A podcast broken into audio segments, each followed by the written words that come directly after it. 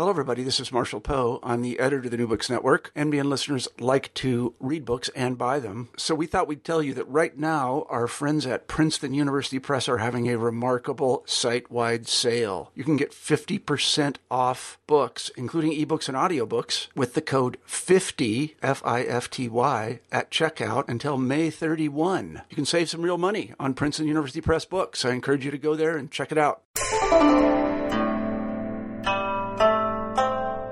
Hi, I'm Carla Nappi, and this is New Books in East Asian Studies. Welcome and thank you for joining us.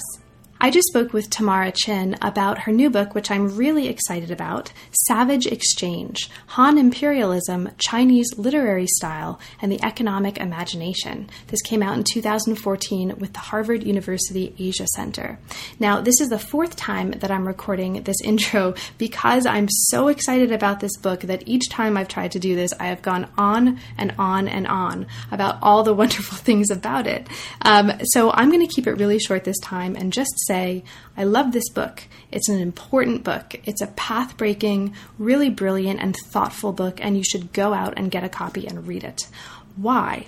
So it looks at early China in a particular period. This is largely focused on the reign of Han Emperor Wu, who reigned from 141 to 87 BCE. And what it does is it looks at documents from this period, and documents include not just um, excavated and received texts, but mittens and coins and other kinds of material artifacts.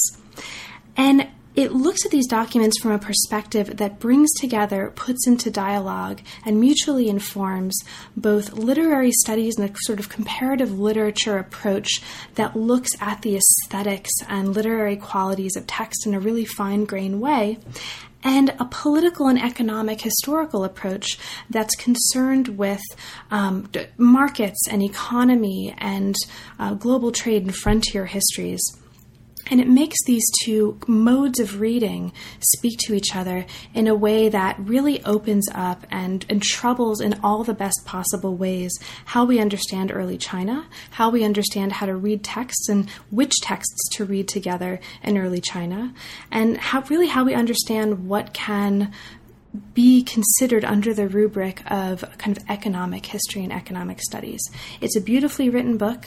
Um, I just I, I, can't recommend it highly enough. So I hope you enjoy. It was really a pleasure to talk with Tamara, um, and I'm both grateful for her time and I'm also grateful for your time. Um, so thank you for listening. I hope you enjoy, and uh, yeah, see you soon. I'm here today to talk with Tamara Chin about her really, really, really fantastic new book, Savage Exchange. Welcome to New Books in East Asian Studies, Tamara. Thanks for making time. Thanks for writing an awesome book. And thank you for being here. I'm really looking forward to it. Thanks, Carla. So, could you start us off, Tamara, by saying a little bit about your background and specifically, how did you come to work on early China? Well, it I came to early China by a slightly circuitous route. Um, I've always been interested in antiquity and the politics of antiquity, and I originally started in classics, and then um, I went to graduate school in comparative literature because I wanted to actually work on uh, comparative Greek and Chinese uh, geography, ethnography, and uh, those sorts of topics. And while I was uh, uh, beginning uh, work on uh, early Chinese texts, I realized I really needed to work on early Chinese texts, and I basically ended up having to really retool and and, and go through the text uh, properly. And so the dissertation ended up being a, a, a dissertation entirely on uh, Chinese texts, and ever since more or less since graduate school, I've just ha- I've just had to um, work on Chinese texts, but I'm you know looking forward in the future to, to, to coming back again to um, more comparative uh, themes. But uh, that's how I, I, I got to the field originally. Great. Well, thank you.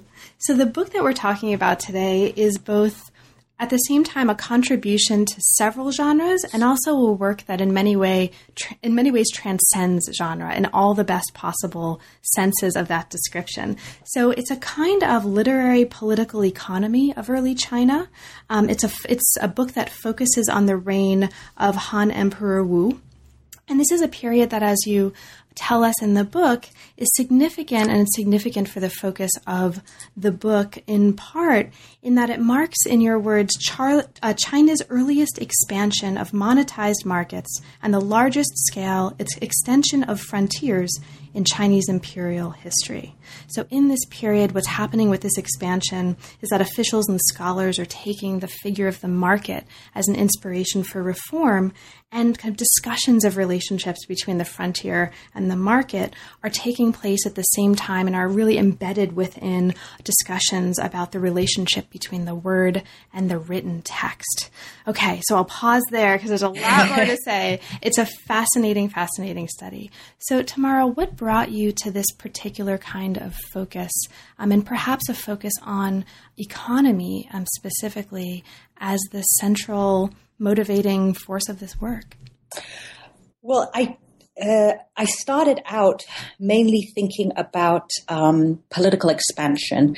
Um, as I mentioned before, I'd originally thought of I was I'd been interested in the Silk Road actually since childhood. I'd, I'd, i had the opportunity to travel a fair amount in China, and there was always this idea that I could somehow connect, you know, China and Greece in some way. And I was interested in histories of contact, and I thought for my dissertation I would look at representations of the foreigner, and that's what the dissertation was really about.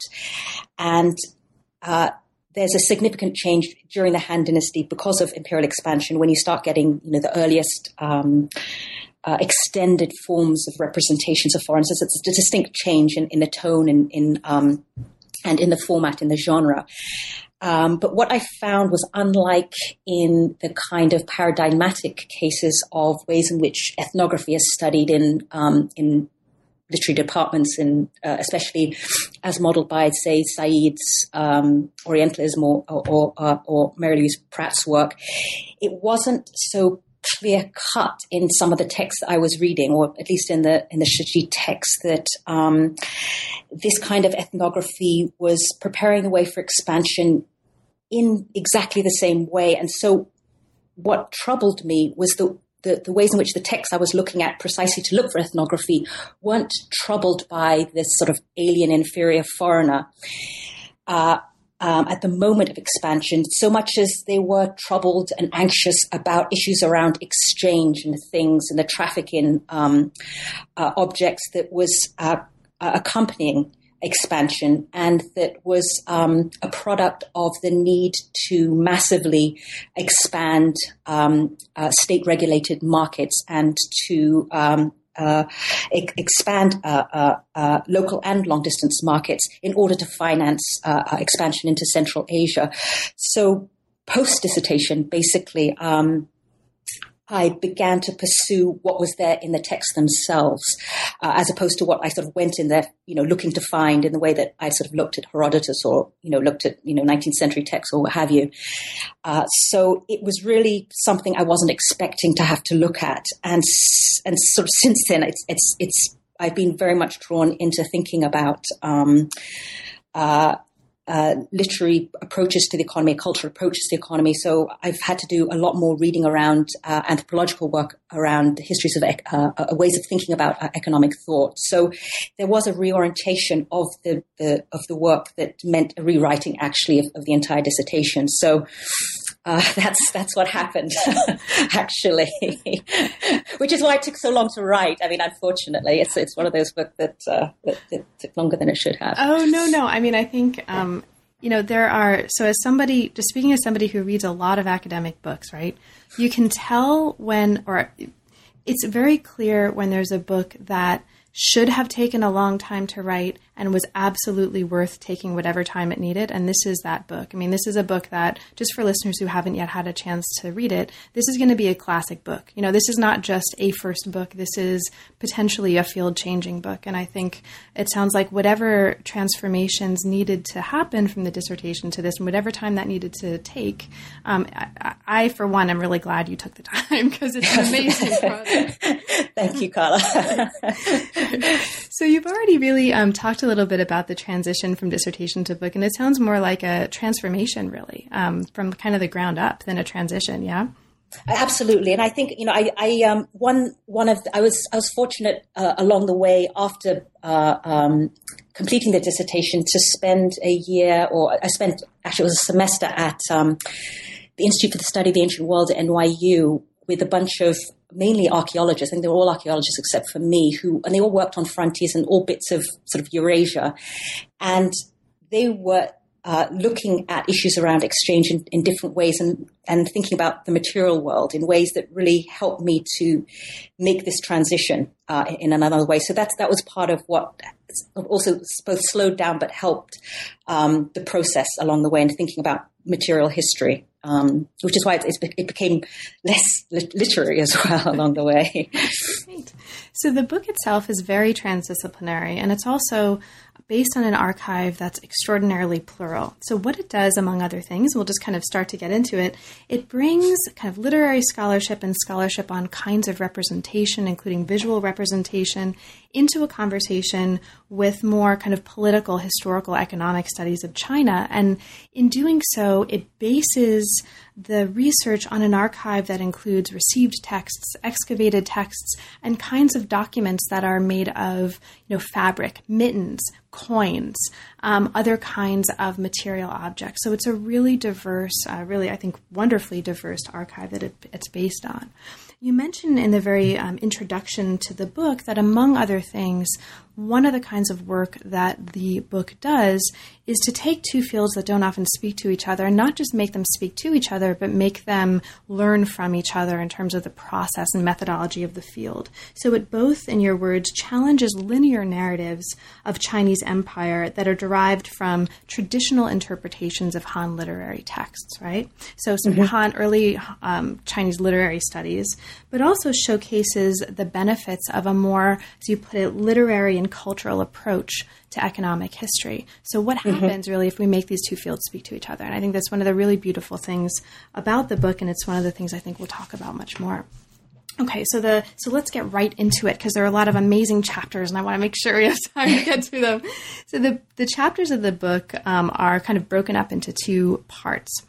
The first three chapters of the book um, each look at discursive genres. So, philosophical kind of master's dialogue, epideictic fu. I'm not sure if I'm pronouncing that correctly, but we're just going to go with it, and you can. Absolutely. and historiography, and the final two, cha- or the the final two chapters rather before the coda, look at social practices, and those include kinship and money. Okay, so they collectively argue for the significance of literary innovation. So this is not just about sort of economic stuff. It's, uh, that's you know in the realm of physical exchange of physical things, but also um, sort of economy of terms, economy of language, economy of ideas, uh, and literary innovation within political economic debate. Okay, so let's get into genres. Now, the first three chapters of the book look at what you call the symbiotic relation between the politics of literary genre and expansionist economics. And the first chapter focuses on the, ch- the genre of the philosophical master's dialogue. Now, this chapter introduces the context of debates over frontiers and markets. And just to kind of speak back to something we mentioned a little earlier, um, because the scale of expansion under Emperor Wu, right, and it's that reign period that you're focusing on, was so unprecedented, um, there were needs to finance it. And so the advisors turned um, to consider commerce and industry as ways to do that. So the chapter focuses on two texts that both use the dialogue form and juxtapose them to kind of show important contrasts. So let's dive in. And I'm just going to kind of open things up and ask you to talk about whatever you think is important right, about some mm-hmm. of these mm-hmm. texts. Um, mm-hmm. Okay, mm-hmm. so the first text is the Qingzhong chapters of the Guanzi. So, for listeners, can you introduce what's going on in this text and what's important for us to understand about this text to understand the larger argument you're making here in this chapter? Uh, thanks, Carla. The, uh, uh, the, the, the Guanzi is uh, generally seen as the uh, uh, earliest theory of, um, it's the earliest the sort of foundations of Chinese economic thought. It's it's a set of texts from it was compiled around uh, the time of Emperor Wu, sort of third to first century BCE, that um, borrow the, the dialogue form and unlike any text that I know of in the ancient world, actually propose a theory, a quantitative theory of um, of economics. So even though, say, in in um, ancient Greece, Hellenistic Egypt, or uh, uh, uh, India, you find um, you may uh, you, you, have texts. Uh, uh, um, economic theories, um, they don't promote thinking about economic value or monetary value in strictly quantitative terms. So we find what's what's now called the earliest quantitative theory of money in in these Qingzhong chapters. Um, that is a theory of price that um, uh, uh is um, determined by the relative quantities of uh, uh, things and money uh, circulated at any given time uh, we find these sort of strangely modern ideas in these texts uh, that you don't find elsewhere, even though that you know they have merchants and uh, documents uh, elsewhere in uh, the ancient world. You don't find a, a, a theory um, that uh, of of a quantitative theory in the same way. And I was struck by this, and I was struck by the um, two aspects of these texts, not only as they teach the Han reader how, for the first time in Chinese um, thought, how to think about the world, how to value um, uh, exchange, not in terms of um, its of of uh, of how it can best serve society. That is in terms of uh, uh, in terms of ritual propriety and and so forth. But in terms of how to maximize profit, how how to best benefit, um, uh, how how to think about the, the universal laws uh, of the market. And this was new and unusual. And on the one hand, it was it was sort of teaching these economic theories, and on the other hand, it was also using. Um, uh, so I saw a um, a new kind of rhetorical idiom. It was not only using strange new terms, um, uh, being one of them, sort of literally light and heavy, but it's also translated as uh, uh, ratios, uh, price ratios, or um, uh, uh, uh theories of value. Um, it was uh, also using strange new generic kind of ticks like uh, creating a semi-fictional world using personifications at a time when at a time when you know this this was not the norm in, in, in, classical Chinese writing. It's, it's, you get it maybe in Zhuangzi or something like that, but uh, that's always seen as something slightly suspicious. And most uh, um, of these masters dialogues that, uh, that the form itself is, is usually based on, you know, historical figures. And instead it was using these strange uh, figures like, um, you know, Mr uh, uh, Mr. Uh, estimate and measure. Literally, this is this is the, the term used, and Mr. Calculate Y, uh, uh, uh, uh um, as these figures who become the authorities within these texts, the masters within these texts, in teaching the reader how to understand the market. So, what was weird for me about this text, and what really hadn't been talked about by um, theorists of, uh, or his economic historians were the only people really reading these texts, was these, these sort of literary aspects of the text that were doing something different precisely in order to teach uh, the, the Han reader about issues of credit, credit, you know, fiat currencies and, and so forth. So that was what I found strange about this this sort of foundational text in, in Chinese economic theory that was, you know, is also disregarded in uh, any kind of uh, history of economic thought that you buy in a regular books, bookstore, which you know only sort of goes from Aristotle on. It, sort of ignores anything in the Chinese tradition, uh, or even in Chinese history of Chinese economic thought, which sort of overlook these these rhetorical aspects of the text. So I was sort of interested in how thinking about how to bring these issues together, um, uh, which I thought was actually important for what was going on at the time. So that that's the Guanzi text. Um, Thank you. And there's also, I mean, uh, along the lines of looking anew with different kind of readerly eyes at a text that might not look like a literary text. There's this really wonderful moment in that part of the chapter where you bring us into um, the text of a sort of directions to calculate a quantity that features a fox going through customs. That's right. Which is just so there's these great ways of like treating you know these um, uh, directions for calculation um, in the spirit of literary texts that I did that are really amusing and kind of awesome. So a fox goes through customs. I direct listeners to that. It's particularly awesome. So we have here Um, the masters are these kind of personified abstract economic principles, right? Mr. Calculate Y, Mr. Calculate and Measure. In contrast, you kind of juxtapose this with a very different kind of text that's also concerned with markets and frontiers, but actually has a very different approach. So, what are some of the major differences between um, the Guanzi Qingzhong chapters and this other text, Debate on Salt and Iron, and why are those differences important for you? Um, the uh, Debate in Salt and Iron is a much better known text, especially to uh, historians of China, because it is one of the um, uh, uh, dialogues that really illustrate the kinds. Uh, it's it's a purported um, sort of historical account of a debate that took place uh, soon after Emperor Wu's death. That is a kind of um, retrospective uh, debate about how good he was in terms of the market and um, of the frontiers. Now, a couple of the key differences here is one, in, in this case, the the uh, this, the uh, author who's um, uh, clearly identifies, uh, uh, clearly promotes uh, what the, the classical scholars who are, who are on one side of the debate and privileges them over the um, Emperor Wu's former economic advisor, who is clearly someone who's um, identified with someone who was the son of a merchant, was good at calculations, clearly was uh, from other historical sources was a, a, Guanxian type, a Guanxian, a Guanxian uh, type uh, economist, mm-hmm. and he was one who really masterminded the the, the, the market expansion that to finance uh, market expansion to finance uh, economic imperialism.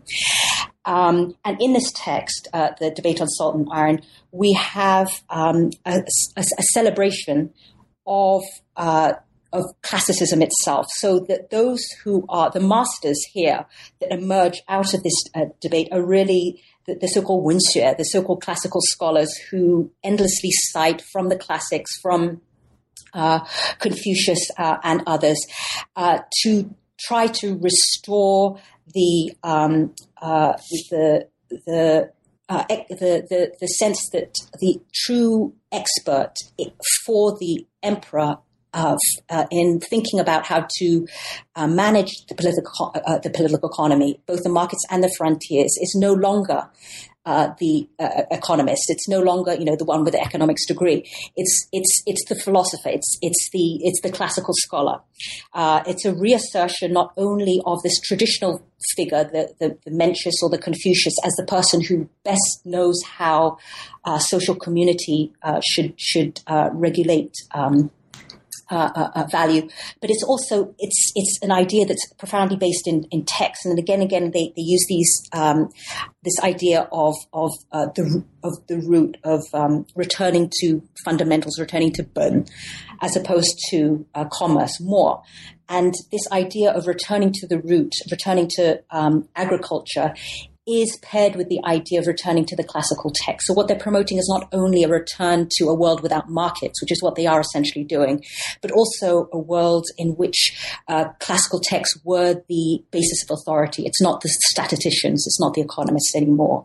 So it's both ideological, but it's also about uh, the place of, of, of text in, in the world. Whereas as, as we saw with Guanzi, uh, um, it's, it's, it's, a sort of semi-fictional world that was no longer interested. It doesn't the Guanxian, the, the, the Qingzhong texts don't cite from the classics in the way that uh, uh, uh, the debate on salt and iron does. The, the, the, debate on salt and iron is a much more familiar text to, to a, any reader of early Chinese texts, really. Great. So, in the chapter, in this really beautiful way, by putting these two texts, which are not unknown texts, but are not usually read in this way, um, next to each other and in the same dialogue, we're really getting to see these texts anew um, in, in, I think, really, really helpful ways. S- similarly, the next chapter actually takes us into another genre, but does something um, is is a similar kind of contribution. So this chapter focuses on a word I'm going to mispronounce, and you can pronounce epideictic. Yep, that's that's, that's how I pronounce it. Okay, yeah. great. Um, epideictic fu. Um, now, these fu often include lists of things. Um, you talk about this in the context of a kind of material poetics. And this chapter really centers on one in particular. This is Sima Xiangru's Fu on the Excursion Hunt of the Son of Heaven. This is the earliest fu that is formally presented to the imperial court.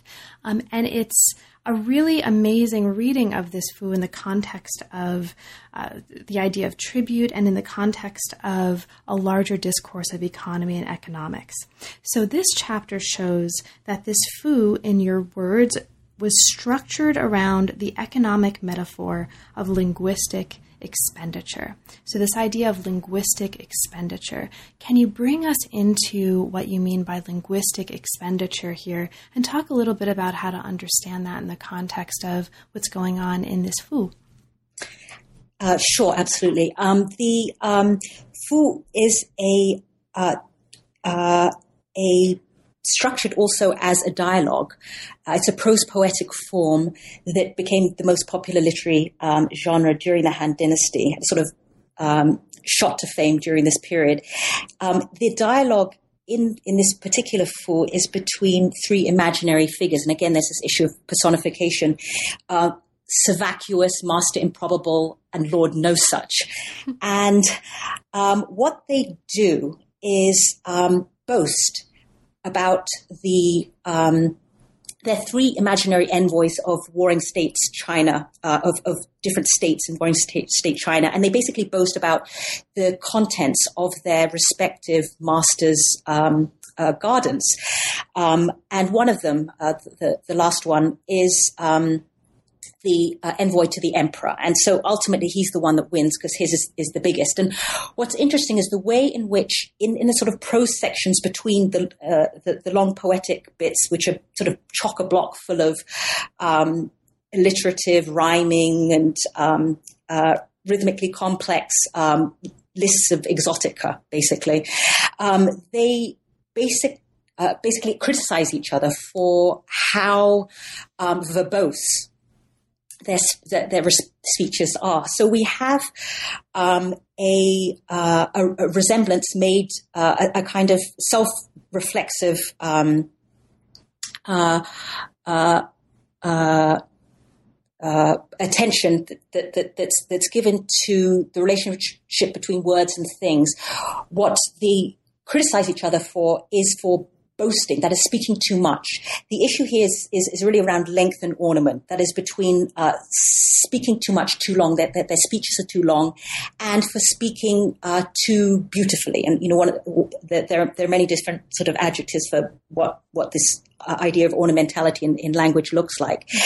Um, so the, the, the metaphor of linguistic expenditure is one that they use um, to describe the problem with each other's language. And so traditionally, the criticism of this particular f- of, uh, uh, of epideictic fu uh, is that um, they uh, or what's strange about this epideictic fu is that they, even though they criticize each other for each other's uh, lack of thrift, for each other's excessiveness, in language, which is also excessiveness in the size of each other's gardens when they should be deferring to the emperor.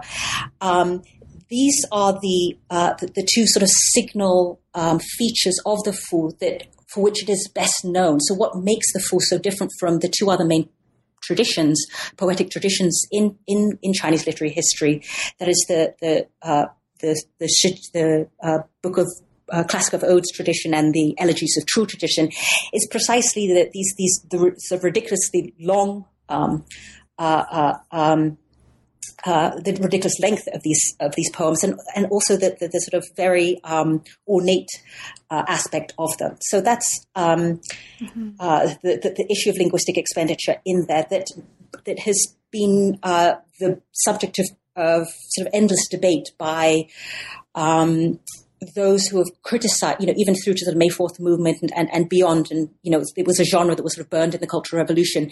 The, um, the issue was that it was seen to reflect um, uh, a sort of uh, uh, uh an embrace of not only imperialism, since these exotica was, exotica was seen as tokens of um, imperial expansion of of of of, of, of booty uh, from expansion, but also of the love of, of material things, of materiality. Mm-hmm. Um, uh, so it's it's a complex genre that plays with precisely the um, uh, the, sort of the poetics that will emerge during the Han Dynasty of this issue of whether it was thrifty enough or not.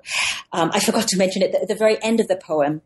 Um, of, of the of the final uh, uh, and the and the longest speech um, by uh, uh within the Fu, the the emperor sort of renounces his excessiveness, but it's always seen as coming too late. So there's there's a sort of a, a sort of arc, a, a, structure to this fu that is seen as common, but is seen as being not enough, not thrifty enough for the reader. So this is these are the terms by which it's it's it's it's normally uh, discussed uh, as a genre. Mm-hmm. Thank you so much. And so it's clearly, I think, for the listener, this is. Um, a really productive way of integrating this this conversation into this broader conversation of economy, right, and of exchange and of spending and thrift. Now, one of the other things that's really noticeable and, and really beautiful for me about this chapter is the attention to materiality in another sense. And so you have this really wonderful um, section of this chapter that looks at parallels between visual and verbal or sonic styles by comparing fu and visual sources. And you look at representations of sleeve dancers and of clouds. And I mention this because I think even if, even for this reason alone, the book is worth the price of admission, your attentiveness to sound and to the sonic and to translation in rendering these fu into English is really astounding um, just as a trans, uh, sort of an element of the translator's craft, your translations of these fu are amazing.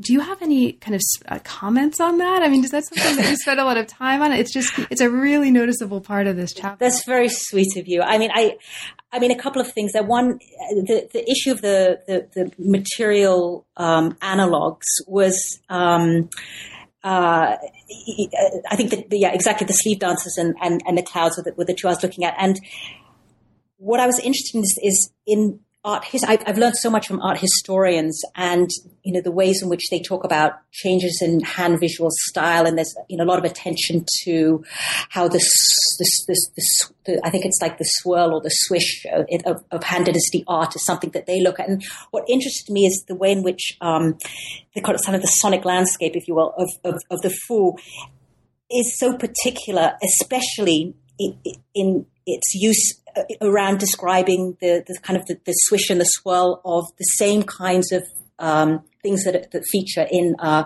in Han art, you know, the, the, sleeve dances and so forth. And so, what I was trying to do is um, uh, translating uh, these sort of euphonic sort of binomes, these these these this this um, uh, these word uh, forms that are that are strung together, this, these ways of using language that was unusual, um, the, the, patterns of, uh, of, of sound that were used uh, particularly in the uh, Fu and pioneered by Sima Xiangru and then take, later taken up that was seen as characteristic of the Fu. These kinds of uh, uh sonic um, experiments, I wanted to try and uh, translate in a slightly different way from the way they usually are, which is uh, by finding um, um, matching word, but by sort of iterating this the soundscape. So I had things like frou frou flap flap or sussering or something. But I wanted to get the fact that, that, that some of these words sort of play on the edge of nonsense and new words or rare words. So I, I did play around with the OED a bit in, in finding words that were, you know, just just about on the edge of recognition a little bit. So I, I, I did. I, am glad you appreciated that. But I, I you know, I'm, I, it's not. Um, uh, I, I, did spend a little more time than I should have on it, but I, I, didn't. It's. It's. I mean, there are some.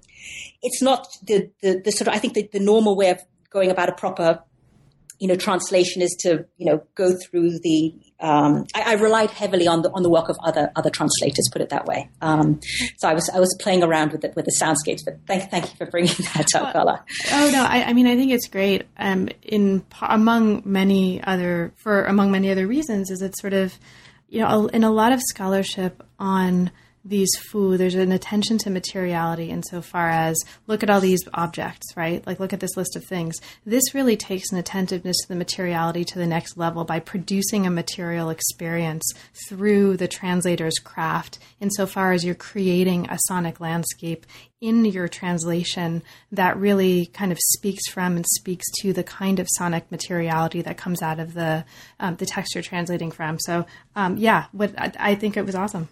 So So the third chapter is the final chapter on a particular genre, and this focuses on the genre of historiography. Now it shows how Han writers are using the genre of historiography to challenge or to reformulate what you call the ideal of agricultural tributary empire.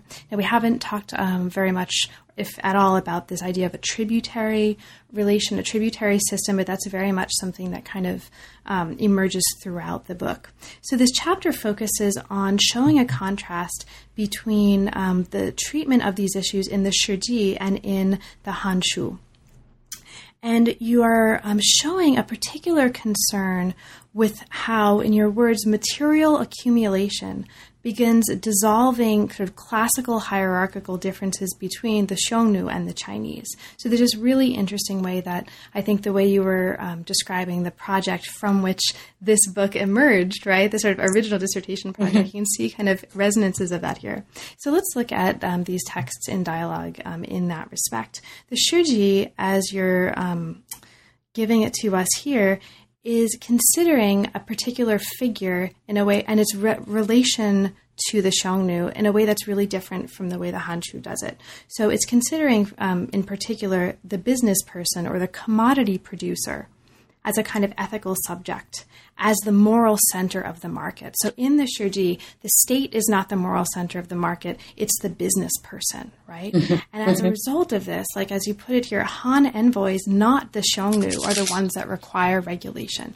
Okay, so can you kind of take us into this? What's what's critical about this aspect of the treatment of these issues by the Shiji for us to understand the larger argument in this chapter? And how does the Hanshu's treatment of these issues differ? Mm-hmm. Thanks. Um, the it might seem at first a little bit odd that I'm pairing these two chapters, um, or highlighting these two chapters, one about the Xiongnu, one about um, the account of the uh, money makers, the, the, of the commodity producers, as I, as I translate it. The, um, I think both of them, just to go to your last question, uh, uh are uh, uh, chapters that the, the Hanshu takes up copies but sort of reframes in, in different ways in, uh, and rewrites them. by through through reframing them according to a different kind of plot that I call the sort of classical tributary plot that is for the Hanshu, uh, more like the sort of debate in salt and iron um, uh, uh, classical scholar. The the uh, the state uh, is ideally uh, agricultural. any markets are state regulated, and there's a um, uh, the classical texts are the foundations for uh, the for, for um, uh, historical knowledge and, and for, for, for, political, for, political, action. So it's, it's, it's, it's, a sort of classical text, and in both and whereas what I'm finding in the in the Shiji, uh, in these two texts that uh, in these in the two chapters which were both tied to controversies around the Shiji as a, um, a text that became partly lost during the Han Dynasty.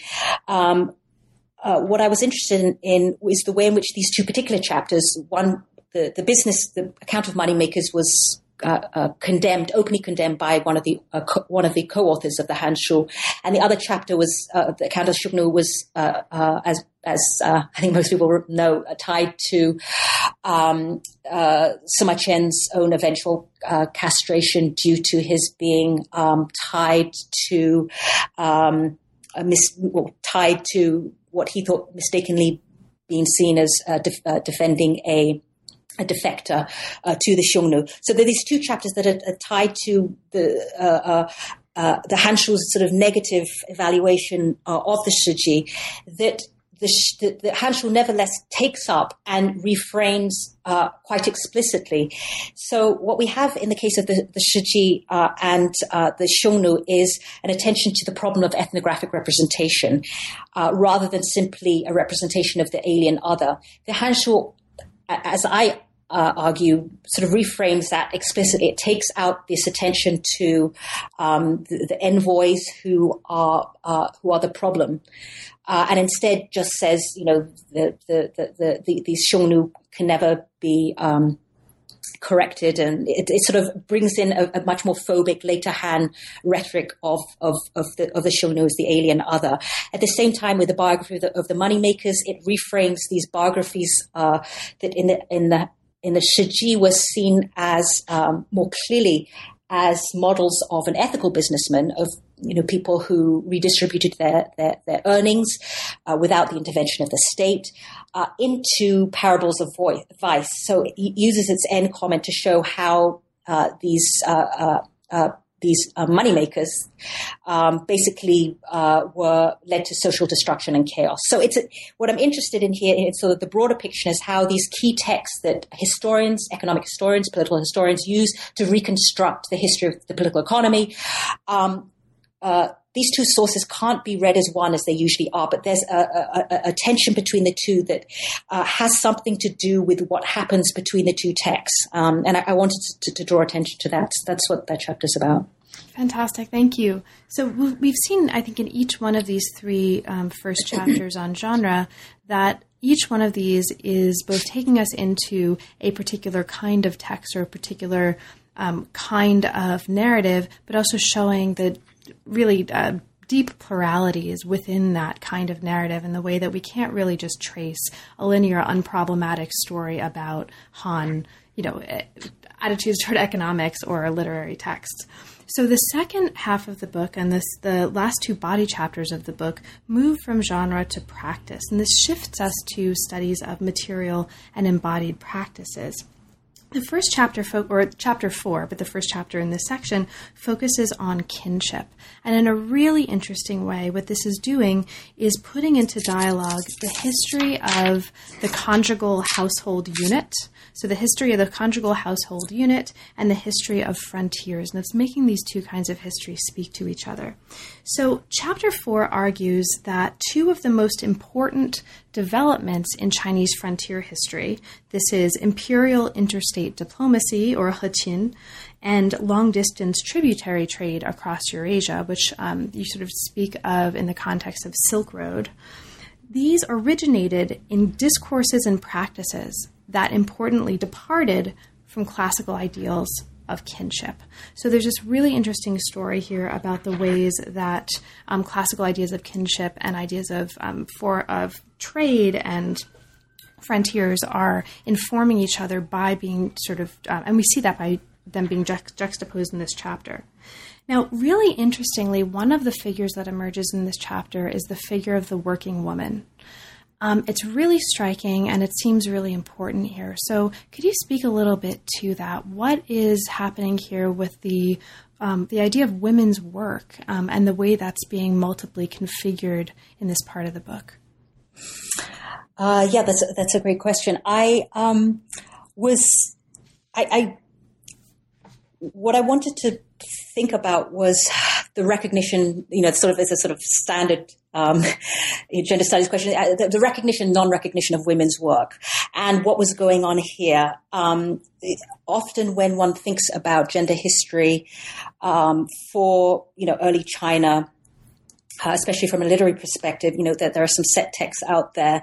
Um, the uh, what happens in the in the Han dynasties, you get these new writings for women um, uh, Ban Zhao's Precepts for Women, uh, Liu Xiang's uh, uh, biographies of exemplary women. Uh, these are well-known texts that became a model for you know women in, in future dynasties. And um, what is so striking in in in reading them is the ways in which they um, women's work as as several uh, several scholars have already pointed out is uh, uh, is valued for its uh, moral uh, moral import. Um, it's seen as um, a way of of of it's seen as a sort of wifely work. It's a way of turning oneself into the virtuous wife. And um, what I was interested in is the way in which this is also the, these sort of classicizing, you know, classicizing texts. Um, if read in the way that I read them, um, really represented women as performing this traditional um, work which they're tied to within the household, um, and um, as and as privileging a certain kind of um, uh, uh, uh, spinning and weaving that was uh, very different from, say, the weaving of, of brocade or gauzes and, and, and, things like that. That it, it, was very much tied to um, uh, being uh, at home, being a good wife, and um, a good mother. Whereas uh, what was sort of o- overlooked and is often seen as not being part of uh, of, of, this story of, of, this rise of these uh, new texts that became ever more concerned that the, the, the woman's work be um, represented as part of her wifely and motherly duties was um, these you know, sort of quantitative, uh, the sort of the Guanxian text, the, the mathematical text that talk also about women's work, uh, but in terms of maximizing uh, uh, uh their economic value. And uh, I was interested in thinking about these uh, Guanxian mathematical texts. You know, they have the mathematical texts have, have, have questions like, well, if uh, a weaving girl doubles her product every day, how much will she earn in so many days, right? And I was thinking, you know, well, what kind of person comes up with an idea like that? Certainly not a classicizing text like uh, uh, uh Liu Xiang. And um, you know, historians, social historians have, have, have shown the ways in which um, uh, women at this time were producing silk in, in factories and manors and so forth. And um, silk textiles were the main commodity of of, of markets, um, and you know obviously the the largest export. Uh, uh, uh, commodity in, in, in the long distance so-called Silk, Silk, Silk Road uh, tributary trade. Um, so, the, you know, the, the, the, the what I was interested in is the ways in which these these non-classical texts, uh, quantitative texts, were also tying what a women what women's uh, the sort of the the, max, the ways in which one could maximize uh, women's work was tied to um, the conquest of foreign of foreign places. So you get these sort of fables in the in, in the dialogues of um, harnessing the work of single women in order to um, produce enough silk in order to flood another market and, and, and then gain more territory. So they're these strange imaginations of, uh, of, of, of, of, world con- conquest, of, of, of conquering Tianxia through, in, through glutting the market, through economic means, which is, the basis of the Guanxian idea is political domination, world conquest through economic means.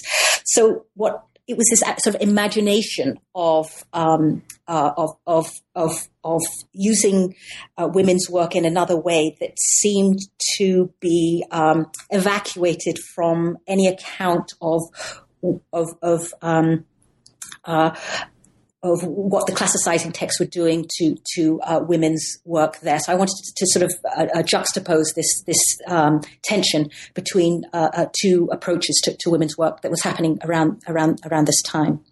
Great, thank you so much. And I think um, I hope it's it, it's certainly clear to me, um, and I'm sure it's clear to the listener that one of the really wonderful things happening here, and this is an example of something that happens throughout the other chapters of the book as well, is you're taking this idea of a frontier, right? Is that which um, kind of distinguishes characters through a boundary. And that frontier here is in an unexpected place, right? The frontier is in a place where, at least for me as a reader coming into this chapter, I wouldn't have been thinking of gender as a frontier that was being explored here right? And so there's a really Absolutely. interesting play, right? I mean, it's Absolutely, and and this whole idea that this new diplomatic um, uh, uh, protocol that's being set up in the Han Dynasty involves this this you know intermarriage, which may seem natural if you look at you know it was happening in Europe, it was happening you know lots of places in, in later periods, but the, the debates around you know kinship, they didn't send the actual princess, they sent another one. That you know the, the histories include this uh, the ways in which um, you know the wrong princess was sent out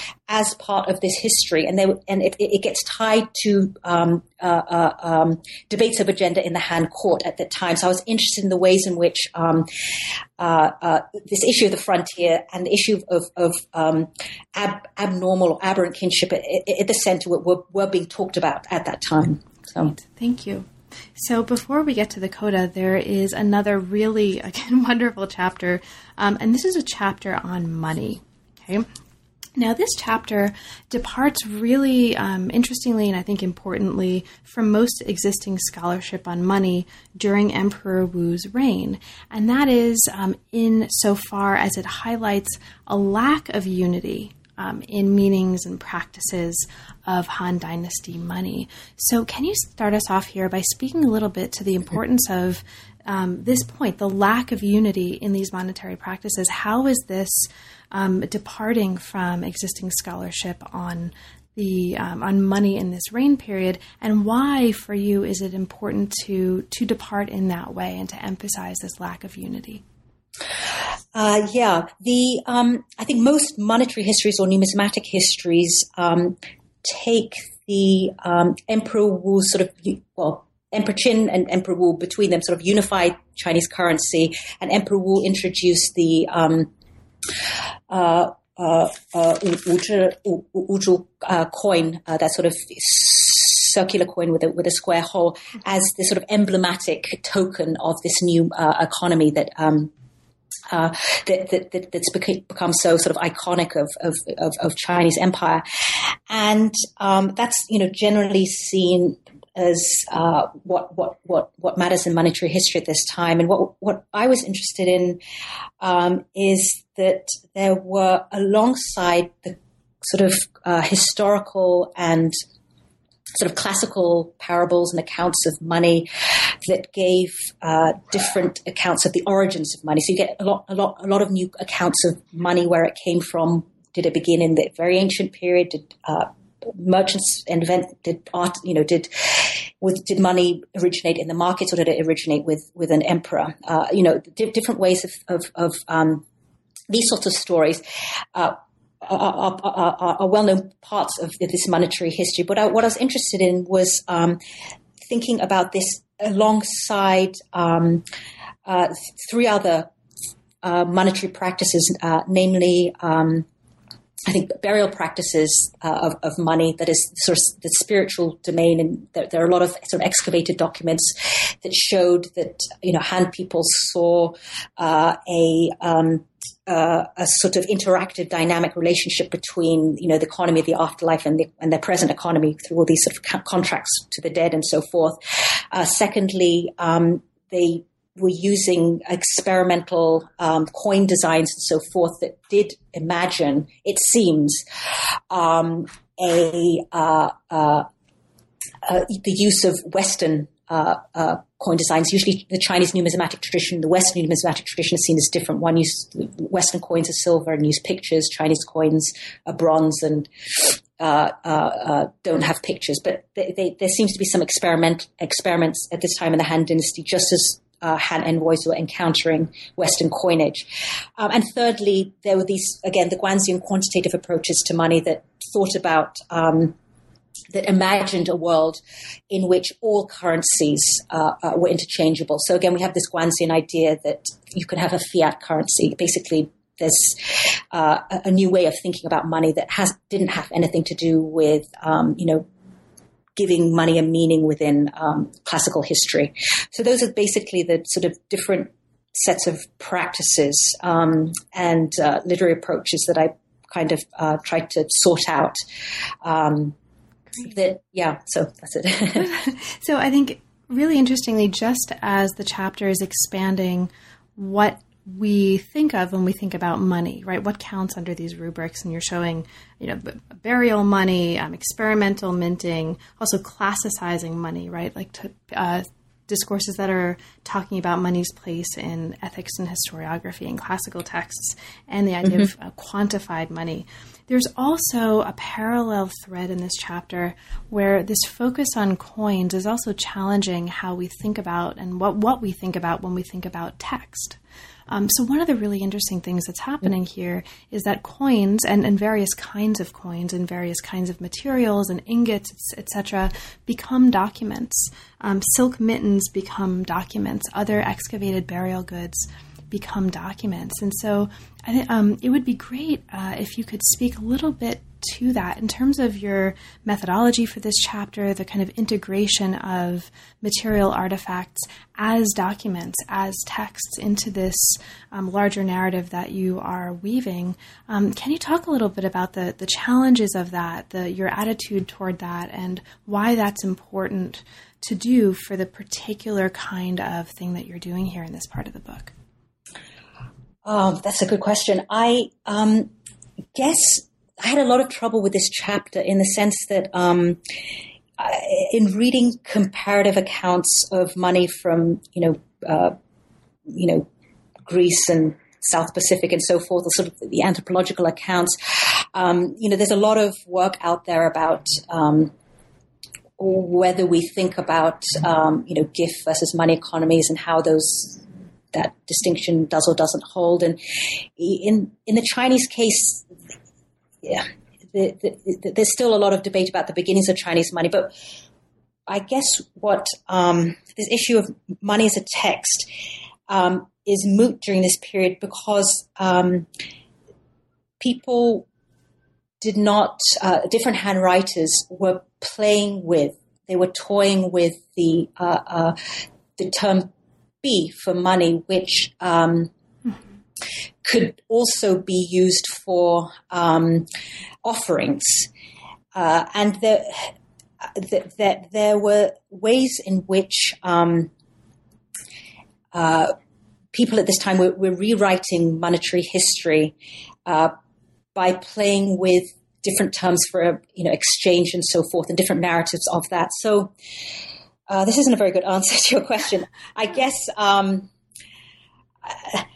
the, the, the larger stakes, I guess, is your question is um, the, whether or not um, the sort of two structuring questions.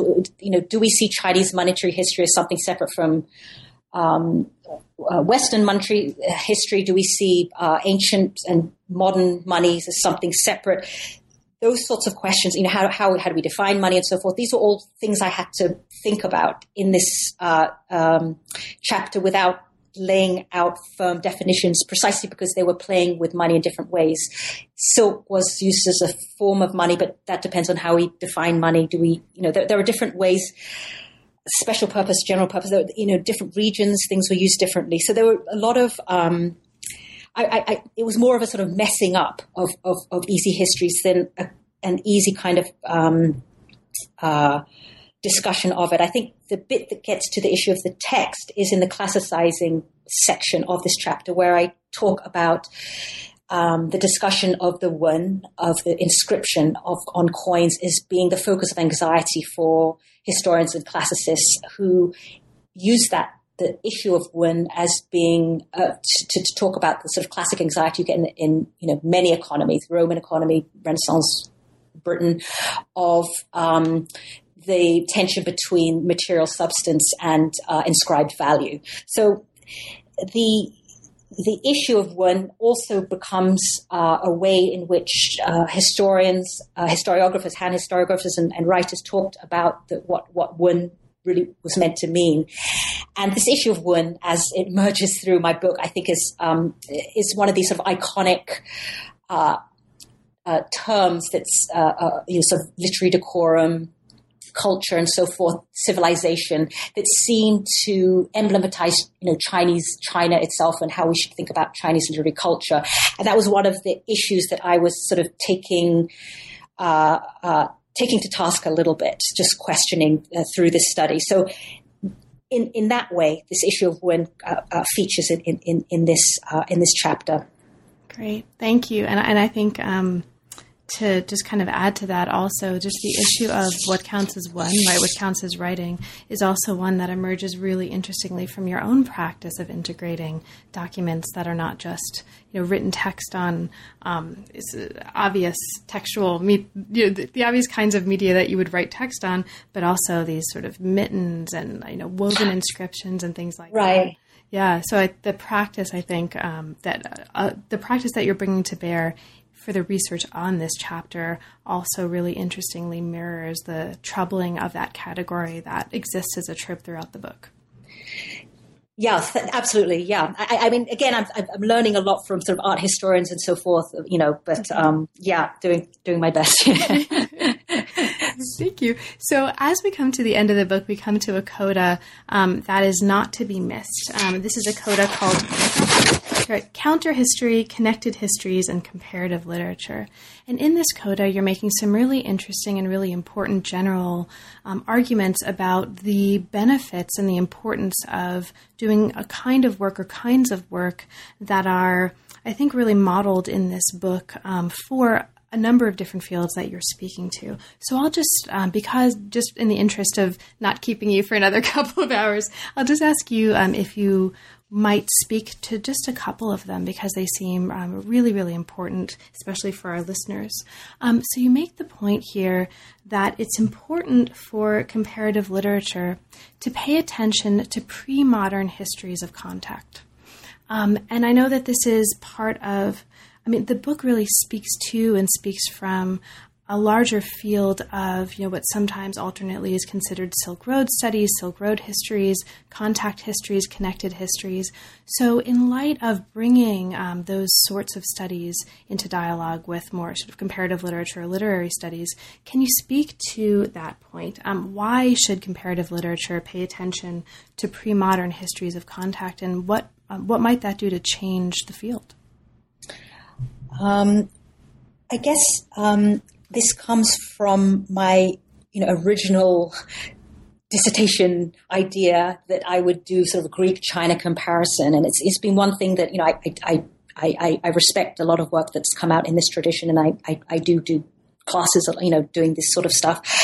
Um, but I uh, one of the um, uh, aspects of this this this project, which is you know it's it's important in its own right, uh, that um, uh, you know, generally seeks to undermine sort of easy comparisons. East does this, West does that.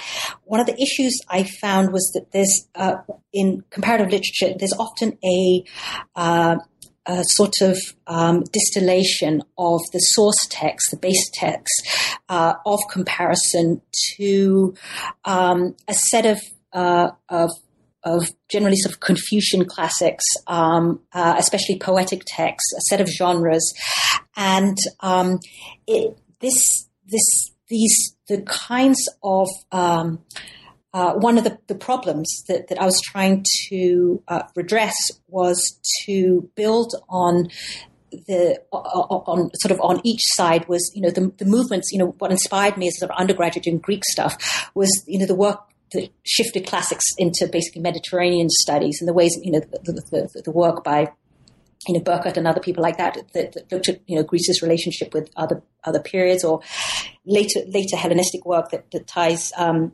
Greece with the Near East. And I was interested on, on the China side with, uh, you know, aesthetic studies of uh, China's relationship with, um, you know, say Sanskrit and, and, and so forth. And what was getting lost in the sort of complete studies of the uh, of the earlier sort of pre-Tang period was um, this kind of larger oikoumene through which uh, these literary histories developed. Often, sort of the poetic tradition or the literary tradition is sort of seen as uh, unfolding in a vacuum, and this, to me, seemed to iterate a kind of axial age, you know, un- unintentionally, to, to, to, to, iterate a kind of axial age civilizations um, uh, mode of comparison, even as a sort of uh, undermining, deconstructing, and whatever it was. I was just, and, and I think back to your earlier question um, about you know the, the stakes in thinking about texts, um, material texts, and literary texts is that it, it, it, the, the sort of archaeologists, frontier archaeologists, are sort of at the forefront of, of showing how much contact there really was. Um, and in sort of thinking about issues of contact, there's a way in which um, one can think about aesthetic literary, literary histories as something that don't develop out of sort of um, a centralized. Um, uh, uh, uh, uh, uh sort of monolithic cultural tra- traditions. And I, I, guess I've been pushing my, my book sort of pushes too much this his, this need to historicize um, uh, uh, literature. It's, it's, so that, that was um, my my sort of new historicist um, way of thinking about what was needed to be done if um, I wanted to bring uh, pre-modern literatures into to, into sort of comparative literature uh, in ways that hadn't already been done. Um, as much as uh, I hoped, and uh, you know, obviously uh, other people are, are, working on this too. But this is something that um, I, I, was hoping to contribute to. Great, thank you so much. And, and I think one of um, you know along the lines of thinking about thinking anew about and thinking with comparison. I mean, the book also shows us a model for how um, comparative literature, comparative history can also be happening and be a kind of methodology that allows us to see within what otherwise might look like it's one kind of linguistic context, right? Absolutely, absolutely. Um, it enables one to see and recognize the hybridity that's that's always there, and to precisely not necessarily name that as being Chinese. And you know what? This, you know, this whole issue, you know, back to state you know, the beginning is, you know, in ethnography, if you determine in advance who the foreigner is, you know, it's one is immediately undermining one's project. So, I think that that was precisely what I was trying to do. So, yes, thank you. so, Tamara, um, I've taken up a lot of your time, and we're already at the end of our conversation, but we haven't even scratched the surface of all the information that are in the book. Um, is, there, anything in particular um, that we didn't have a chance to talk about, but that you'd like to mention for listeners, and perhaps especially for listeners who haven't had a chance to read the book? Uh, no, I, th- I, think you've uh, uh, uh wonderfully uh, covered everything. well, not everything. Thank you. Thank so you. Now that the book is out, and congratulations on an amazing book that I think is going to contribute to lots of different fields and for good reason. What's next for you? Are there any projects that are currently inspiring you? Uh, yes. So um, thank you for asking. I, I have a couple of two book projects that um, I'm working on, um, both um, that sort of come out of this project, but I, one of them I've sort of been working on since graduate school. One of them, um, the one that comes sort of more directly out of this project of, of, of Savage Exchange is um, is a sort of continuation uh, of looking at literary and economic practices with the rise of the Silk Road. Um, you know, the more I sort of talk to people, the more or the more texts I read, the more interesting um, the sort of later Han and sort of uh, you know six dynasties and, and, beyond period looks and thinking about um, transformations of genre, cross cultural uh, transformation of genre, new media, and different ways, especially with the rise of Buddhism, of, of thinking about the use of metals. Um, you know, massive statues or bullion, you know, these sorts of issues that um, is also being studied by sort of comparatists um, or by people in other cultures, you know, at, at exactly this time. Um, you know, I was thinking of, uh, uh, you know, people work on, said, the, you know, the Christian um, mm-hmm.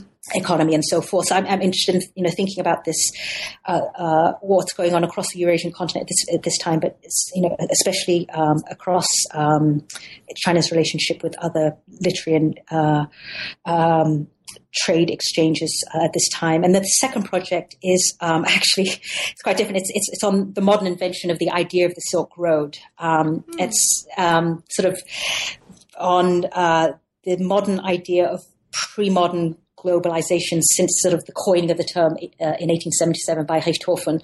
Um, I'm think- so I've, I've done um, a fair amount of work over the years um, by uh, about this the transformation of this idea uh, over about a century. Um, it's, been, it's very different in different discourses as to, to the way we use it today, and I, am sort of trying to trace a genealogy of that. Great. Well, well, good luck with that as well. It sounds great, and thank you so much for making the time. It's really been a pleasure, Tamara. Thank you so much, Carla. Appreciate that. You've been listening to New Books in East Asian Studies. Thanks for joining us, and we'll see you next time.